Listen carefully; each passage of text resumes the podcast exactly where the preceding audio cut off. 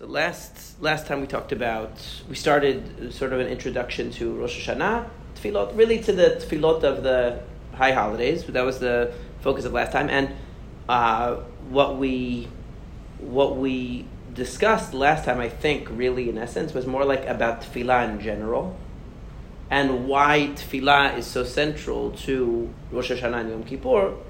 It's always important to think in terms of uh, the larger context. So when you're looking at, let's say, Rosh Hashanah and Yom Kippur, and you notice that the tefillot are very long, so you wonder, you know, what is it about Rosh Hashanah and Yom Kippur that necessitates, like, why is tefillah so critical, so central to these holidays? And then you start to think about, well, what is tefillah really about, and what are these holidays really about? And that's kind of what we touched on last time. Uh, I think that was the main thing we talked about, which was that tefillah is about our own internal uh, reflection on who on our you know being in the presence of Hashem and what our purpose is in life and evaluating our priorities and and calibrating ourselves with with Hashem's plan and that's really what Rosh Hashanah and Yom Kippur are about. So it makes sense that you would have a great emphasis on Tefillah and Rosh Hashanah and Yom Kippur since Rosh Hashanah and Yom Kippur are really about that. Okay, so um, when you think about things in their bigger picture, you think about well, what is Tefillah really about, and what is Rosh Hashanah and Yom Kippur? What is really the theme? What is really the purpose? So then you could see why they intersect. So um, we're going to talk about that a little bit more in detail. There was one point that somebody brought out who's not here now, but somebody brought out a question at the because one of the questions that was raised um, by one of the girls during the class, and then one of the guys came with a follow up question after the class. Uh, about like what happens metaphysically or what happens in Shemayim on Rosh Hashanah Yom Kippur. And I was saying that really the emphasis in Judaism is always on what's happening down here. You know, it's not really on what's happening uh, in Shemayim. It's more like we are changing and we are evolving and we are growing and we are rededicating ourselves to Hashem. And therefore, Hashem responds to us differently, not because Hashem changed, but because our attitudes change or our spiritual level, you could say, change, or our z- balance of zichuyot. However you want to think of it, however you want to process it, but the changes are occurring in this realm, not in the Shemaim realm. So uh, afterwards, one of the guys came and asked a good question. He asked, well, if that's the case, that really the change is happening only. And the reason why I'm mentioning it now is because it wasn't on the recording, because it was like a post conversation, you know? Uh, if, if everything that's happening is really happening down here and not in Shemayim, there's no like deadline in Shemayim that Hashem is like, come on, I have to write in, put in everyone's grades by Yom Kippur, so you know you have a deadline. If it's not really from Hashem's perspective, so then why are we limited to Rosh Hashanah and Yom Kippur? Why do we put such a great emphasis on it? That oh my God, you know we have to we have to do teshuvah now. There's the last opportunity, and the Ilah is really the closing of the doors. And why do we make such a big deal out of that if really it's not true? And really Hashem doesn't, uh, you know, it, it, it's not that Hashem is like sealing the book and handing in the grades or however you want to think of it, you know. But people like to think of it in, uh, in a metaphor that suits their generation.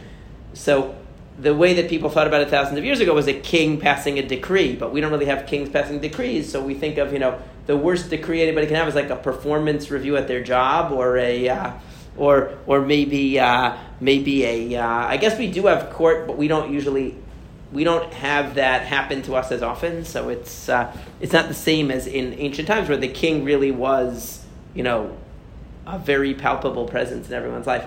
It's not the same thing here where we have a democracy. So like the whole purpose is for government to be as little involved in your personal life as possible, and only when you mess up you have to deal with that.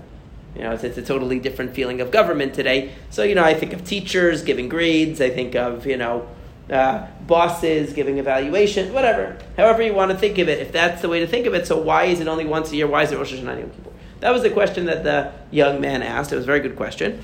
So I answered him, but I'm going to share with you what I answered him at the time, and I'll be able to quote it from inside the book instead of uh, on off the cuff, which is in the Rambam, talks in Hilchot Teshuvah, he kind of addresses this question because he talks about Rosh Hashanah and Yom Kippur. He talks about the idea of doing teshuvah specifically at the time of year, Aseret Yemei Teshuvah in particular, the ten days of repentance between Rosh Hashanah and Yom Kippur. That's really a critical time to uh, uh, to do teshuvah. And so the Rambam, when he talks about uh, when he talks about the repentance of Rosh Hashanah and Yom Kippur, So he makes a statement, an extra statement. So he, he talks about how he talks about the idea of Rosh Hashanah and Yom Kippur being critical, and that this is the time that you know. Uh, he says really a person should do teshuvah all the time, right? But at the time between Rosh Hashanah and Yom Kippur, it's especially desirable to do teshuvah. That's what the Rambam says. So he says, um, where is it?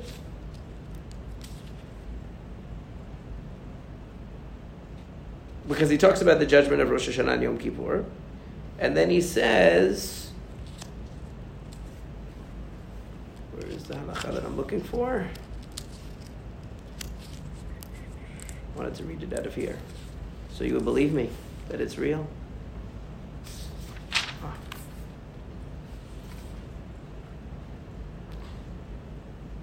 Ah, here we go. Yeah. So I was I was ahead of myself. Okay. Yom Kippurim. So right, so he says that he says even though it's always good to do teshuvah, obviously a person who is on the wrong path, it's always better to change. Like, don't say to yourself, "Well, I started something or some really bad thing right after Yom Kippur. I'm just going to continue till next Rosh Hashanah Yom Kippur because you know why should I why should I change now? You know, don't think that way. It's always good to improve yourself. He says, but It's especially good during the ten days of repentance. Why is it especially good?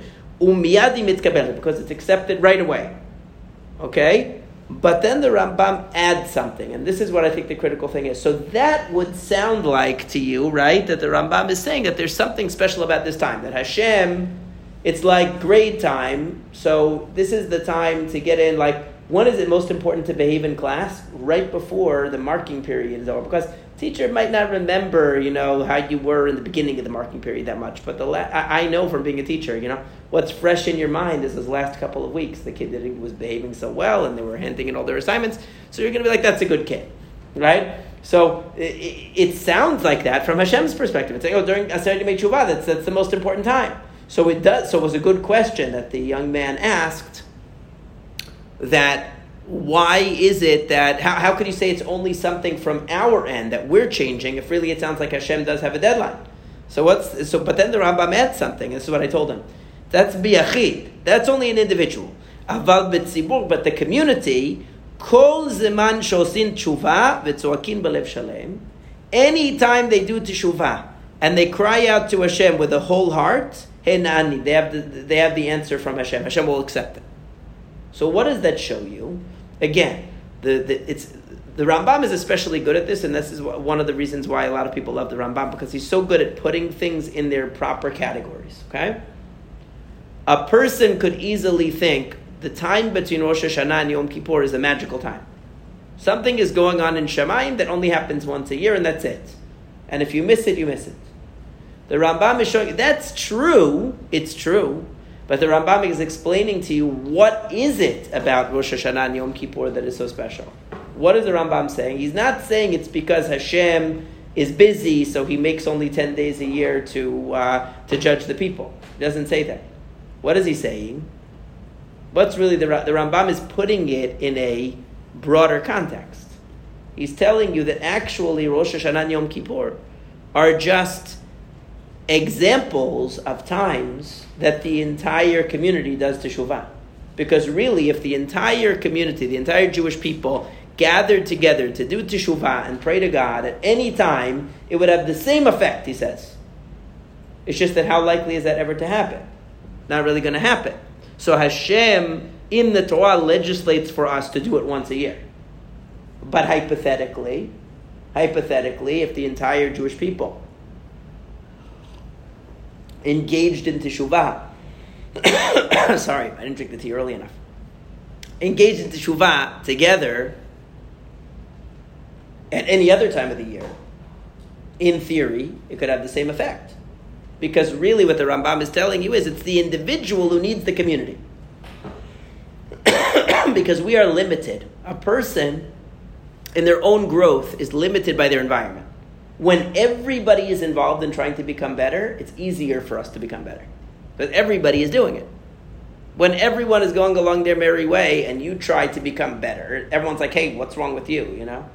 What, what, what all of a sudden you became so uh, religious, you became so this? Oh, you tried to stop, like we were talking about Lashon Hara last night. oh, you tried, you're trying to stop saying Lashon Hara. Why? You think you're better than everybody? But if it's during the month of Elul or it's during a certain Tshuva, people are like, oh, okay, it's Yom Kippur, everyone is trying to be better. Right? So there's, there's an understanding, everyone's trying to be better. So it helps you along because we're all part of a community. Right? Not just our individual community. I'm saying Jewish, the Jewish people. So the Rambam, by mentioning who needs Rosh Hashanah and Yom Kippur, the individual really needs it. Why do they need it? They need it because we need community to do Teshuvah. We, because we're always looking over our shoulder. We're always going with the flow to some extent. We can only, there's a limit to how much we can be disconnected and stand apart from our community. Right? From the people around us. So therefore, the Rambam is telling you that in theory, that really what is Rosh Hashanah and Yom Kippur? Rosh Hashanah and Yom Kippur is national Teshuvah. Could national teshuvah happen at another time of the year? Hypothetically. Could it have the same impact in our relationship with Hashem as it does on Rosh Hashanah Yom Kippur? Hypothetically, is it likely to ever happen? No, which is why we have every year a fixed time of Rosh Hashanah to Yom Kippur. But that Rosh Hashanah, see, if Rosh Hashanah Yom Kippur, the Rambam just told you it's a fixed time, that's it. That's it. It's, it, it's set in stone. There's no other time you can ever do teshuvah. So then it really does sound like it's a top down phenomenon. Like Hashem has a deadline. These are it's a tax. See, it's April whatever you know. It's a, it's it's it's your your tax date or your fiscal year date or whatever. It's a fixed date and that's it. But it's not that way. The Rambam is showing you it's not that way. It's because the nation is doing teshuvah that it has that power. And Hashem commands us to, to engage in national teshuvah once a year so that all of us can benefit from that. So that, and I think that's an important thing. So that emphasizes actually the opposite idea that really, where is the power of Rosh Hashanah and Yom Kippur coming from? It's coming from us. So when we say the prayer, we say Mikadesh Yisrael v'Yom HaZikaron. Mikadesh Yisrael v'Yom Kippur, meaning the Jewish people are the ones. Like I mentioned in the Midrash to the young lady who asked last week, that the Midrash says that the angels ask Hashem, when is Yom Kippur? When is Rosh Hashanah? When, when, and Hashem says, why are you asking me? I don't know. Ask the Jews. They're the ones who decide the calendar. You know, the Kiddush HaChodesh, they decide the calendar. If it was some fixed absolute thing, how could it be that we decide the calendar? It would be decided in, in, heaven. We could, be, we could be wrong. You know? We could be off. How can there be two days of Rosh Hashanah? Hashem knows what the right day is. Right? So you see that really it's something that is our approach to Hashem, that Hashem is telling us this is the time you need to do national teshuvah every year.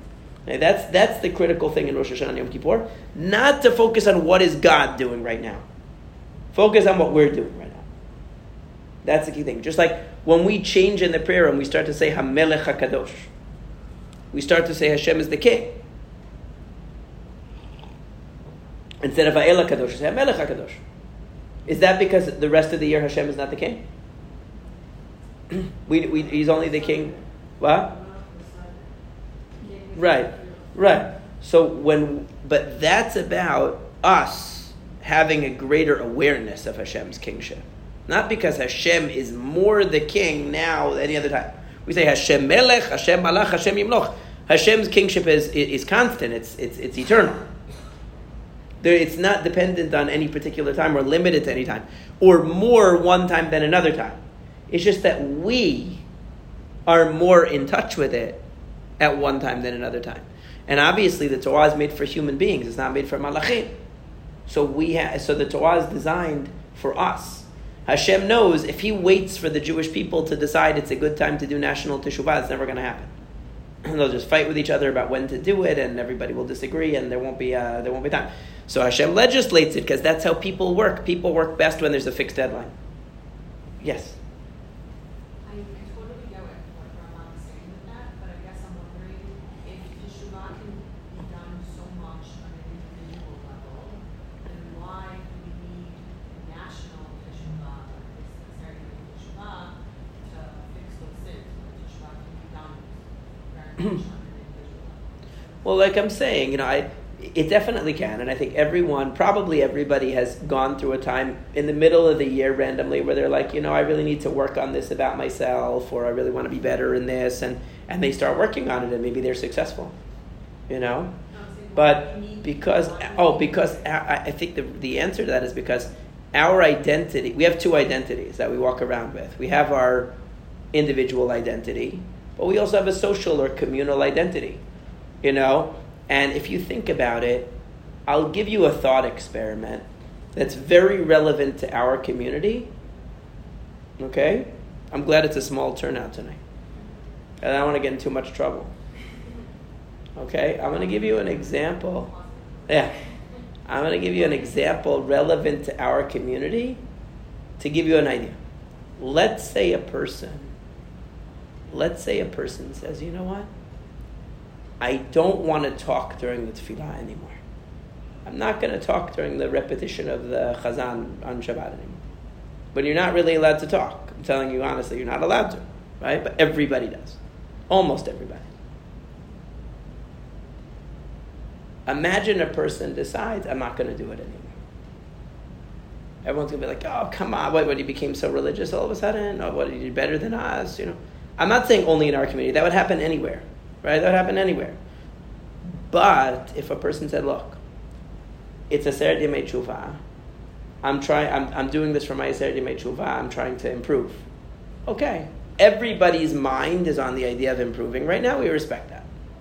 Right? So a lot of people that do Tanit Dibur on Yom Kippur, whatever they do, right? People respect it because they know it's Yom Kippur. If you start doing that every Shabbat, they're going to think you're cuckoo. Right? So, but the idea is if a person gets into the mindset during this time of making certain changes because they have that inertia of the community that everyone is supportive of the idea. If you say now, do more chesed, oh, all of a sudden what, you became uh, goody two shoes, you're going to do chesed. No, it's Elul, you know, it's Rosh Hashanah. Then if you continue that, it's okay. Nobody's going to say anything that you continue that.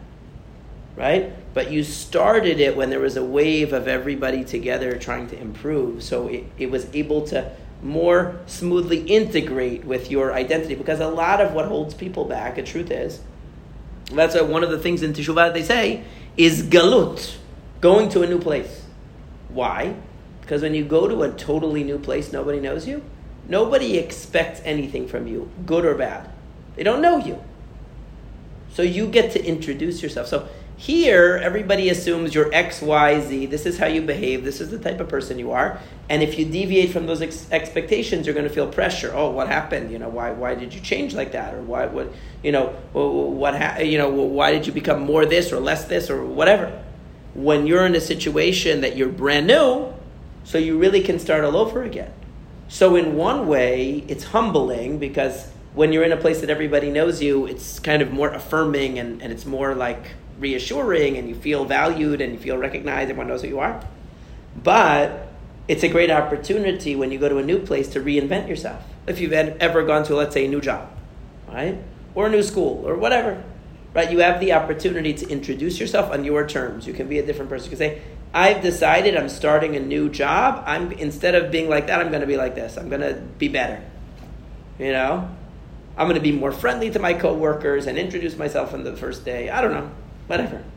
You know, or you go into a new neighborhood, you move into a new neighborhood because there are neighborhoods besides Great Neck, and uh, and you know you move into a new neighborhood and people don't know you and you say, you know what, I was always very, uh, I don't know not that friendly to my neighbors. I'm going to be very friendly to my neighbors when I move in, and everyone is going to think of me when I come in. I'm a friendly. To, I'm friendly to my neighbors. If you were not friendly, and all of a sudden you start knocking on everyone's door with brownies and uh, and uh, whatever, they're going to think you're weird. Like what happened to you, right? Why did you all of a sudden start doing that if you didn't do that before? But if you're new, nobody knows who you are, so you get to set the terms. So that's part of what makes Elul or, or, or, the time of Rosh Hashanah and Yom Kippur so much more advantageous. Because, like, everybody is thinking now to try to be better. So if you say, I'm trying to do this to be better, it's going with the flow. It's not going against the flow. Because we are usually people of inertia, right? Inertia means, as you remember from physics, if something is not moving, it will continue to not move unless it gets moved. And if something is moving, then it'll continue moving unless you stop it, right? That's what inertia is. It works both ways, right? So, in the same way, normally people expect status quo. Right now, if you say I'm doing more, they're not going to think you're crazy. So it make, and in fact, everyone is looking for ways, hopefully, to, to, to improve themselves. And that, that's, that's the beauty of the time. for self improvement. Like it's one of the zechuyot of being part of the Jewish people that we have this time that everyone is awakened to try to be better. And if we can get, if we can improve in some significant way, even if 50% of it we have, we backtrack afterwards, we still gain something. You know, meaning if we can go, we can take 10 steps forward now and maybe we'll only be able to sustain it until Sukkot, you know? But even if we end up with a sum total of three or four steps ahead, we're still ahead. That's the benefit and the beauty of it. Yeah. So then, like, even in our parasha this week, that when you are in a community, the blessing that you get, like more like the, in our parasha, we have like the persons who have the singular, we have in a community, the singular is more tough. So in order to community, it's different, so I Yeah. think the same that before Rosh Hashanah, have- our fate, is, which, which is basically that our fate is linked to everyone else. Yeah. That. Yeah, our, our, our fate, our destiny, our history, everything about us is we're not like there's a saying, no man is an island. You know, everybody is interconnected. So Yeah. we're also responsible for one another because of that. We also have a responsibility for one another because of that. Same reason. So if when we look at it that way, so that's that's the power of this time of really in the in the Rambam doesn't talk about Elul at all. He only starts talking about starting from Rosh Hashanah. Because in those days, there were two different traditions, even among the Sfaradim. There were Sfaradim that started saying Slichot starting at Elul, and then there were then there were Sfaradim that only started as Yimei. Not everybody had the minhag, minhag of the Slichot of Elul like we have. It was divided by. Different. Uh, it, was, it went back to the times of Geonim.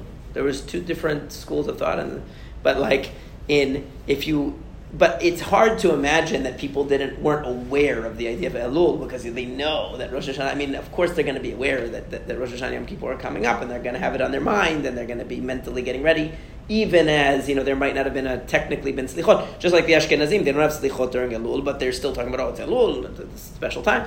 So it does create a buzz for trying to be better. Oh, you accepted upon yourself a new mitzvah. That's normal because it's Elul. It doesn't make you a weirdo, right? This is true if it's really true. Psychologically, it's a lot harder to change when you're in a, uh, you know, when you're in a, a setting where people have expectations of you and it seems unusual to them. You know, I have an issue with that because why do I have to think about what other people say? Mhm. Like if I want to start taking something I'm not saying you should think about that. I'm just saying it's human nature. So, like, there's a lot of things that are.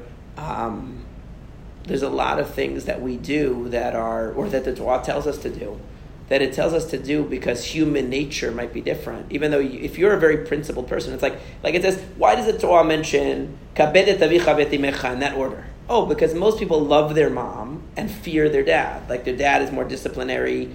I mean, and, and, and the mom is more nur- nurturing, right? So they have so so therefore the Torah tells you because kavod is more like the loving things that you're supposed to do towards your parents, you know. And when it talks about revering your parents, like fear of your parents, quote unquote, it's not really fear in the way that you know, like a horror movie means like uh, having uh, right awe or reverence or whatever you want to call it. So that it mentions the mother first because most people with the mother, oh, it's much more informal. It's much more.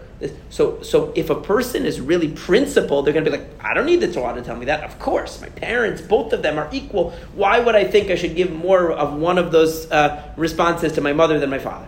That's true. But in human nature, still human nature. That we, so the Torah is speaking to human nature. So you're 100 percent right that in theory, like I don't think Eliyahu Hanavi would need to have Rosh Hashanah and Yom Kippur to do teshuvah, but I'm not Eliyahu Hanavi. So it helps me as an ordinary person when I'm in an environment that there's a heightened push towards toward, towards improvement. Right? Now, that's that's still talking in generalities, and we're, we're talking a lot of generalities. Now, let's get to the tefillot of Rosh Hashanah Yom Kippur. What is, and this is something that Charlotte mentioned last week, uh, what is the term that the Torah uses to describe the day of Rosh Hashanah. You're not allowed to answer because you said it last.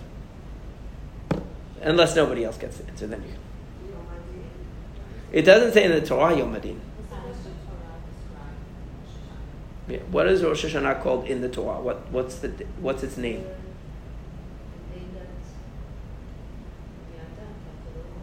It doesn't say that in the Torah, though. What does it call the first day of Tishrei? What?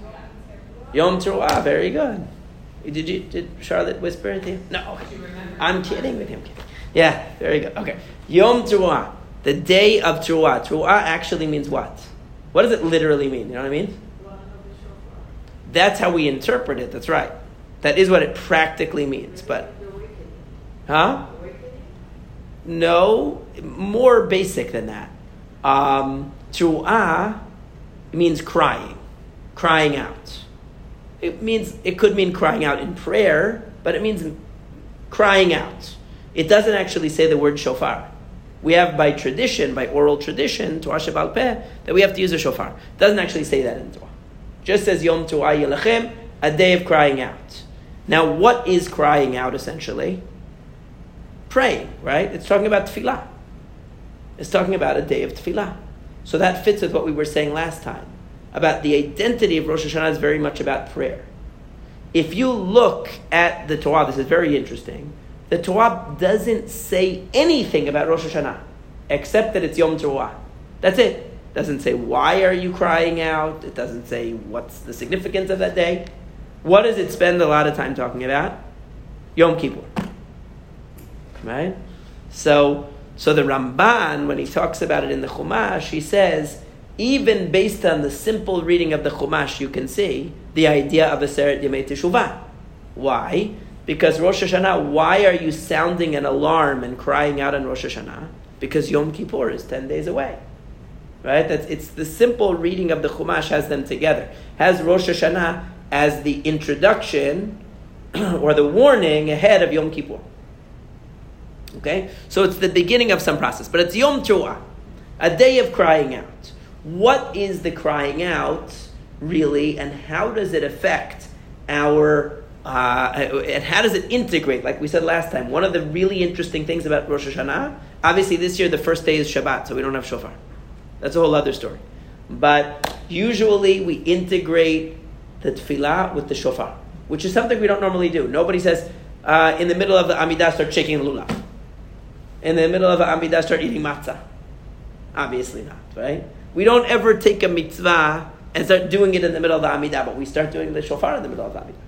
Because shofar is a type of tefillah. It's a type of wordless tefillah. Okay? But there's only one thing. There are three ideas in the shofar. And this is what I had mentioned last week that I wanted to get to this week. There are three themes in the shofar. And that's why you have something really unique in the Musaf of Rosh Hashanah that you don't have on any other holiday. Which is instead of having basically uh, seven brachot in the Amidah, the three regular ones in the beginning, the three regular ones in the end, and one in the middle, that ends Mikadesh Shabbat, or ends Mikadesh Yisrael Bazmanim, or ends Mikadesh Yisrael Rashei Chodashim. Instead, you have three brachot. One that ends, one that's called the blessing of the of zichronot, shofarot, and you have malchiot, right? You have the kingship. The kingship of Hashem is the first one. Melech al kol haaretz mekadesh Yisrael v'yom hazikaron. Second one is zichronot, zocher habrit. Third one, where we bless Hashem and we say shomea, that Hashem hears Tuat Amo Yisrael ba'ava, or ba'achamim rather. That Hashem hears the Tuah, He hears the shofar of the Jewish people. Now, why is this really remarkable? Because after each one of these brachot, we blow the shofar. Right? After each one of them. Which suggests that there's a connection between the shofar and each one of these brachot. It's almost like the shofar expresses so much without words that we need three brachot to unpack everything that the shofar expresses without words. The three ideas of those three blessings of the Musaf are actually inherent in or implied in the blowing of the shofar, but in a wordless way. And so when we blow the shofar, we are it, we're suggesting that we've said a lot about the kingship of Hashem, but we can't. Our words are not sufficient to express it, so we blow the shofar. It's it's really beyond our ability to express with words. And there's another really interesting thing that we do in the brachot of, of, of the Musaf, which you, if you've ever noticed. Can we look at the, did everyone, did everyone take a machzor? I want to show you something very interesting about the structure of these brachot. This is, uh, there's some over here, machzorim, anybody wants? Oh, here, here you go. What? Uh, no, it's Hebrew. Oh, no. It's not Arabic, sorry. I know, no, not. I, I did Arabic. No, this doesn't have. Okay, but the um, but in in the Musaf of Rosh Hashanah you have these brachot. You have something very interesting that you don't find in any other Musaf, which is that for every bracha of the special brachot, Malchiot, Zichronot, and Shofarot, you have citations of verses from the Tanakh. A lot of them. How many? Does anybody know? Ten for each. How did I know that? I didn't count it. That's what the halacha is. Okay? There are actually there are nine. There's three from the Torah, three from the Ketuvim, from the Tehillim usually, three from the Navi. And why is Ketuvim before Navi? Because Tehillim was written before the Navi, right? And then three from the Nevi'im, and then one more from the Torah to close it. That's what you have for everyone. So if you look, for example, just as an example, uh, the longest one is the Malchiot, and it has Aleinu L'Shabeach in it, and that's how they int- that's how they introduce the psukim with Aleinu L'Shabeach, because the end of Aleinu L'Shabeach on four twenty nine, Katuv b'Toratach Hashem Yimloch Leolam V'ayim. Okay, this is on page four twenty nine. And then it starts quoting all these other verses. And it also says, Lo hibit aven bi'akov, lo amal bi'Yisrael. That's from that's from uh, Bilam's speech, Bilam's uh, blessing. That's from Moshe Rabbeinu's so that's three verses already from the Torah. And then it says, kochach. In your holy writings, it says, and that's from the Tehillim, three psukim. All of them have the word melech in it. Why do they all have the word melech in it? Because that's a theme, Malchiot, right? And then on 4, 430, Val Yidei Avadecha Nevim Katuv Lemor. And uh, through your prophets, it says, and a bunch of verses that mention kingship in the prophets. And then, last but not least, on the very bottom of 430, Ubetoatecha. In your Torah, it says Shema Yisrael Hashem Elokeinu Hashem Echad, which the Gemara says means the kingship of Hashem, because it's saying He's the one and only. It implies, even though it doesn't say the word Melech. Doesn't say the word king, but it's good enough. Right? So what's the point? You have these ten verses. Now, in Zichronot, exactly the same thing. If you don't believe me, you can check. and it starts on uh, for the for the next section. It starts on page um, uh, four thirty five. You start getting verses that mention mem- remembrance of Hashem. Three from the Torah, three from Tehillim, three from the prophets, and then one more from the Torah. And then with Shofarot, same thing. Shofarot, the psukim start earlier because it's the shortest of the brachot. On page 440, you have three from the Torah, three from the Tehillim, three from the Navi, and one more from the Torah. And then, so you have 10 verses. So what is that showing? Are we supposed to be learning Tanakh in the middle of the prayers? We say, let's take a break from the prayers to study some random, out of context verses from the Bible. But that, that's what you're doing. And by the way, it didn't have to be these verses. It just says in the Gemara that you could pick any verses from. These are just the ones that, over tradition, basically designated these to be the correct ones. Could have been other ones. It didn't have to be specific ones. You know, they, they could have inserted uh, different ones. And in some machzorim of some communities, there might be a difference on one or two of them here and there. So, uh, so it's not set in stone. It's the idea of having these psukim that say the word. What's the relevance of that? We're obviously not sitting to study these books of Tanakh. We're taking random verses out, essentially out of their context. What does it mean to cite verses? It means to cite authority, right? We're saying like it says in the good book. That's it. Well, that's what that's what Tevye said in, in Fiddler on the Roof. You know, the good book says this. I don't know if anybody saw Fiddler on the Roof. It's a very old movie. Um, but you know that's something that you would do. You'd say, "Oh, like it says in the people love to quote the Bible. They quote the Bible. The Bible says this. This, you know." So when you're quoting an authoritative source, you're saying, "I'm not the person who just said that Hashem is the king. It says it in the Torah. I'm not the meaning. it's giving, it's saying this statement is more than just my personal statement. This is a statement that is sourced in the word of Hashem Himself. Everything that I'm saying about Hashem, about Him being the King, about Him knowing all, that He remembers all, that knows all, everything about the shofar, it's all written in the good book. It's all written in the Tanakh.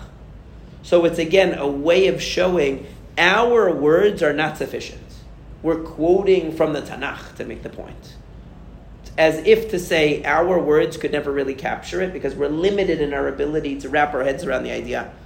But that's part of the grandeur of our recognition of Hashem. Why don't we do that on every? It would be true on every Shabbat, every every holiday. We do usually, oftentimes, quote verses in the Amidah on different holidays and on Shabbat. We do, but not to this extent.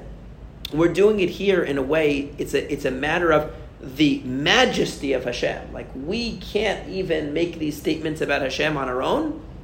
We have to cite the Tanakh to make the point. It's a way of emphasizing the greatness of Hashem and our limited ability to praise Him. So we're quoting from the Tanakh instead. Like it says, in, but really we have that idea all the time. Even in Baruch She'amar that we say before we say the uh, Psukei we say, we say uh, that we, we want to praise Hashem, and we say that we do that b'shirei David Avdach nehalelach. We're going to praise you with the songs of David, not with our own words, because we don't have the ability. We don't, we're not on the level to be able to articulate. So we're quoting the Tanakh. So this is part of the emphasis of. So you have on one hand two ways of showing that our words are insufficient. One is by citing the Tanakh. One is by blowing the shofar. Okay. Yes. I hear what you're saying, or this is an opinion, but isn't it also when we um, cite things, isn't it also to show the supporting theme or the supporting scene based off of whatever it is that you're writing? So can we also look at it as all the scenes that are being quoted throughout Tanakh are to support the same feeling that we should have based off of what they had, what they experienced? See what I'm saying? Yeah. I, the, only reason why, like in a learning context, that's definitely true. I feel like in a tefillah context, especially because you could choose any pasuk that has the word melech in it. Hashem is the king. So it doesn't really, um, it's not really like organized as a thesis, like to support the idea. It's more of a, because you just say again and again, and it also says this, and it also says this, and it also says this. It's like to emphasize that the words are not coming from us. You know what I'm saying? That it's coming from a higher authority. Just like if a person's making an argument to you and they keep bombarding you with sources. It's like, it's not me, it's this source and this source and this source. It's like, okay, fine. You know. Uh, so like that, but in a way, it's putting them lower because they're saying it's not. They might sound smart because they know all the sources, but you know, really, they're saying it's not coming from me. It's coming from a higher authority. So that's the, that's the message of it. But just to look for one second at the shofar itself. So we have these three concepts: malchiot, zichronot, and shofar. Right? Kingship of Hashem, we understand. Hashem is the king, master of all. Zichronot means Hashem knows everything. And everything is laid out before him, and he plans everything, and he directs everything. So it's not just that he's the king, but that the details are significant to Hashem. It's actually called Yom HaZikaron. It's not called Yom HaMalchut. Right? It's Yom HaMalchut would be the day Hashem, Hashem is king, and everybody kind of emphasizes that idea Hashem is king. But really, it's actually Yom HaZikaron. It's a day of remembrance, because the, the emphasis is not on an abstract idea that Hashem is king. The emphasis is on what does that mean for me? So you're saying that Yom HaZikaron is the blessing that we say on Rosh Hashanah, and Yom Kippur is the blessing we say on Yom Kippur? Yeah, you say it's called Yom HaZikaron. The, like in the Kiddush, let's say, of the night of uh, of of uh, Rosh Hashanah, you say Mekadesh uh, Melech Al Kol Haaretz Mekadesh Zel Yom HaZikaron. That's it's called. Yeah. You say Tivanu in your shell um, Yom Tov. You say. Yeah, you don't specify the Yom Tov for the candles. No, because you don't spec- you don't say like Sukkot or Pesach. You just say the Yom Tov for that. But in the Kiddush, where you are specific, you say Yom HaZikaron. So Yom HaZikaron is really the, the and in fact when the when the there's a midrash that says that uh, Hashem tells the Jewish people say verses of Malchiot before me, so I so you can bring your remembrance before me. Meaning the emphasis is that we be re, that we remember and be remembered. And whenever we say Hashem, remember this, we don't really mean that we think Hashem forgot it. We mean that we're bringing it to the forefront of our mind in our relationship with Hashem. Because the fact that a certain thing is true, let's say the fact that Avraham Avinu did the Akedah. Hashem knows Avraham Avinu did the Akedah. When I say to Hashem, remember the Akedah, it's not because Hashem forgot. It's because I forgot the significance of that moment in my history and what it means for me. I need to remember it, not Hashem needs to remember. Right? So that's the Yom HaZikaron is the essential thing that we are being remembered and remembering that we are focusing on the fact that we have a purpose in this. It's not just that Hashem is the king; it's that every person has a role to play and has a, has a mission. Okay, and that we're evaluated based on that. We have to evaluate ourselves, and Hashem's response to us and relationship to us is determined by to what extent we're fulfilling that mission and living in line with that with that plan. That's the idea of Yom HaZikaron.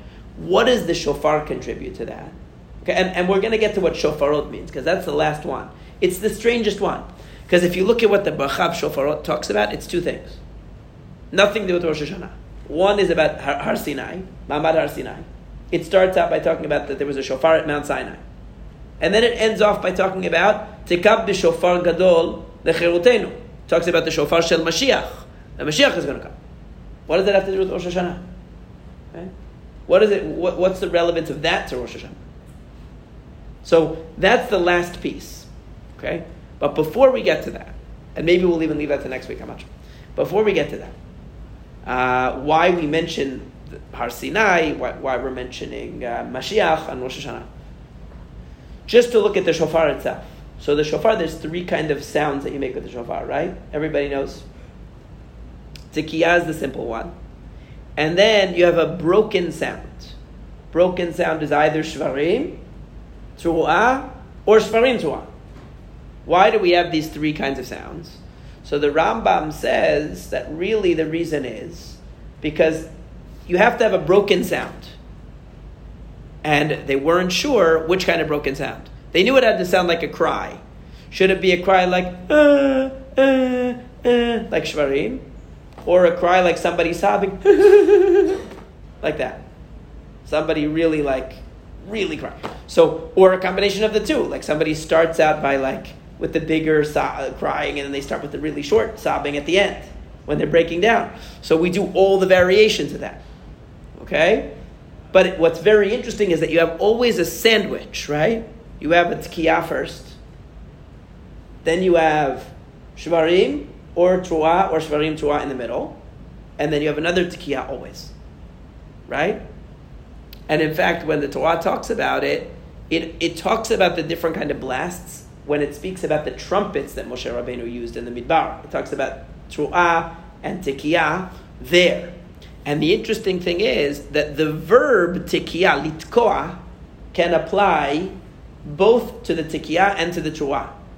But the term tariah, there's a special verb just for the crying out sound that only ap- uh, applies to the, to the broken sound. doesn't apply to the regular blast. You wouldn't use it for the regular blast. Okay? So, what does that suggest to us? That suggests to us that there is some general category of shofar, and within the general category of shofar, there's the crying sound. So, it's correct to say about the crying sound that it's a type of tikiyah, it's a type of blowing of the shofar. But it wouldn't be correct to say about the plain sound that it's a type of truah. It doesn't go that way. Just like it's correct to say about a chair uh, that it's a type of furniture. But it wouldn't be correct to say that all furniture is chairs. Right? You wouldn't say that. So, why is that? Because the shofar essentially is a tool of awakening, it's a tool of focusing, breaking you out. When, when you hear an alarm, what happens? Whatever you were doing, you wake up out of it, right? To see what's going on it alerts you to something outside of whatever your little bubble was that you were in. That's what it does. A tikiyah can simply be a, a, an attention catching sound. A tru'ah has the implication that there's, a there's, there's a problem, right? Because a tru'ah is a crying, it's a problem, it's an alarm. So if you look at what happened in the desert, when did they use the tru'ah? They used the tru'ah when there was an emergency, or when they had to move the camp from one place to another. Whenever a change was necessary, whenever they needed to respond to a crisis, when, or whenever they needed to move, they would use the tru'ah, the alarm. If they wanted the people to come together for a meeting, they would use the tikiyah alone. They didn't need a tru'ah because not, there's nothing wrong. We just, we're just announcing to everybody that it's time to come together for a meeting. So we don't need to use the alarm sound. We use a regular sound. Right? So the, the, so the shofar uses both of these things. It uses the tikiyah. The way that I look at the, the, the, shofar is you have to have the sandwich. Why?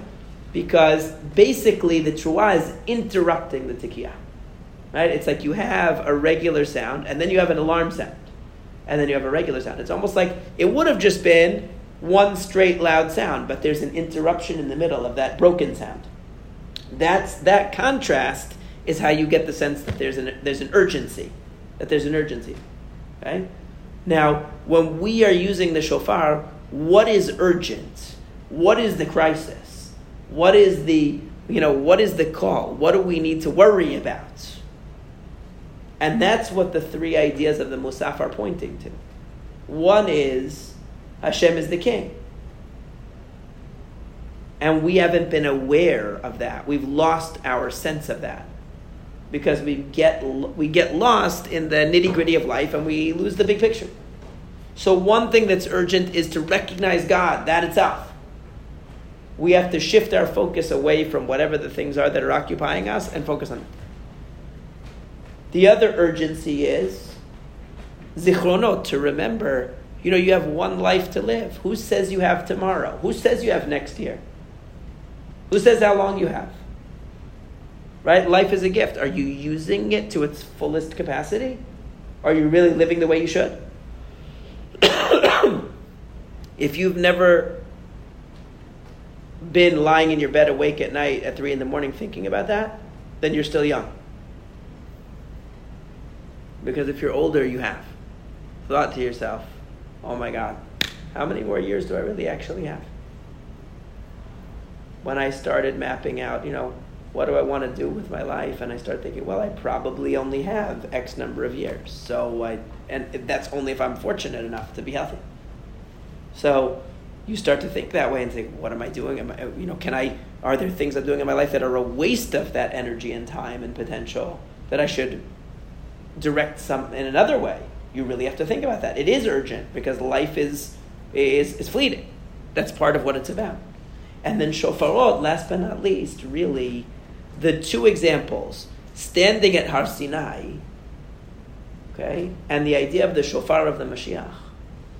Both of these have to do with Hashem making himself present to us. Right? One is at Har Sinai, one is in the times of Mashiach because we're limited in our ability sometimes to break through those barriers and really see the truth.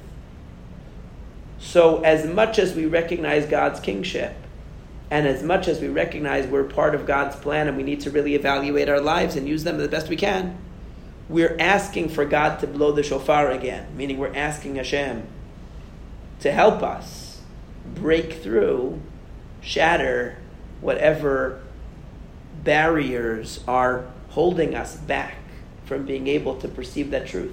That's what happened in Har Sinai. Hashem, so to speak, came down, uh, you know, with his presence and overwhelmed the Jewish people. And that's what's going to happen in the times of Mashiach. Right now, it's easy to deny what's true, what's right, what's wrong. It won't be like that in the future. It will be overwhelming. It will be overpowering. It will be transformative experience. We're asking God for that because we realize that we can take 10 steps forward, but, but there could be a thousand steps to be taken. And, and we're held back by so many different forces that we ask God to help us. And that's, the, that's what's in the shofar. The shofar is a declaration of God's kingship and the awesomeness and trepidation and, and, and, and fear that comes with that. It's a recognition of our own being known by Hashem and needing to know our place in Hashem's plan, which comes with its own fears and anxieties, and also it's also a great opportunity. I don't want to make it only sound bad. Recognizing God's kingship is a it's a day of joy, Rosh Hashanah. It's not a day, it's not a sad day, but there's an urgency to it. And then there's a crying out to God to help us overcome whatever's holding us back. So that's these ideas are all in the prayer, but the shofar says it without using words. And that's the amazing thing about the shofar. It's able, but only when you understand the ideas. Like even Rashi says, Rashi says, saying the psukim. Why is the, the Rosh Hashanah is called two things? It's called Yom Truah. It's also called Zichron Truah, remembrance of the Truah. Rashi says, what is Zichron Truah? It means say psukim together, say the verses of the Tanakh together with the blowing of the shofar. Why? Because that way you understand the ideas that the shofar is expressing. Otherwise, you could be blowing the shofar for any reason. You don't know what the context is. It's just a sound. But when you have those verses and those brachot around the shofar, now the shofar is like you've said everything you can with words, but then you, you experience something that's more than the, than the words themselves. That's the power of the shofar, and why it's, why it's so, uh, so significant. So uh, hopefully this gave us an idea of why the shofar is integrated with the prayer, what the three themes of the musaf are, which on every holiday the musaf is the one that expresses usually the uniqueness of the day the most. And we understand what the ideas are in the shofar that are, it partners together with the prayer to bring out the experience of these three themes. But ultimately, Rosh Hashanah is supposed to be a day of joy. It's a day of joy, just like Yom Kippur, incidentally, is a day of joy. Because it's a day where we're reconnecting with what's really important. That's not bad. Reconnecting with what's really important, even if it's a little anxiety provoking, is good. Because it means we're on the right, we're going in the right direction. If you're like what the, the, the rabbis say, if a person tells you, Yeah lo yagati umatzati al tamen, person said, I didn't put in any effort, but I succeeded. Don't believe them. If you're growing, it's going to be a little difficult. If you're reaching a higher level, it's not going to be it's not going to be easy. Not just in the physical realm. If you're lifting a weight that's so light that you barely feel it, you didn't really work out, right? If you're running, if you're walking at a speed that you're not breaking a sweat, you're not really challenging your body, right? So physically, that's true. Spiritually, that's also true if you're staying in your same comfortable comfortable preconceived notions or your same comfortable habits of before of thinking and behaving then you're not really growing there should be a little bit of a feeling of tension if a person's making steps forward in any area that's always going to be true so Bezrat Hashem, we should be able to use these uh, themes to guide us as we prepare ourselves for Rosh Hashanah Yom Kippur. Next time, we'll do a little bit of maybe of uh, the rest of the liturgy of Rosh Hashanah, and then trans, you know, uh, transition to Yom Kippur. Okay. Thank you all for coming.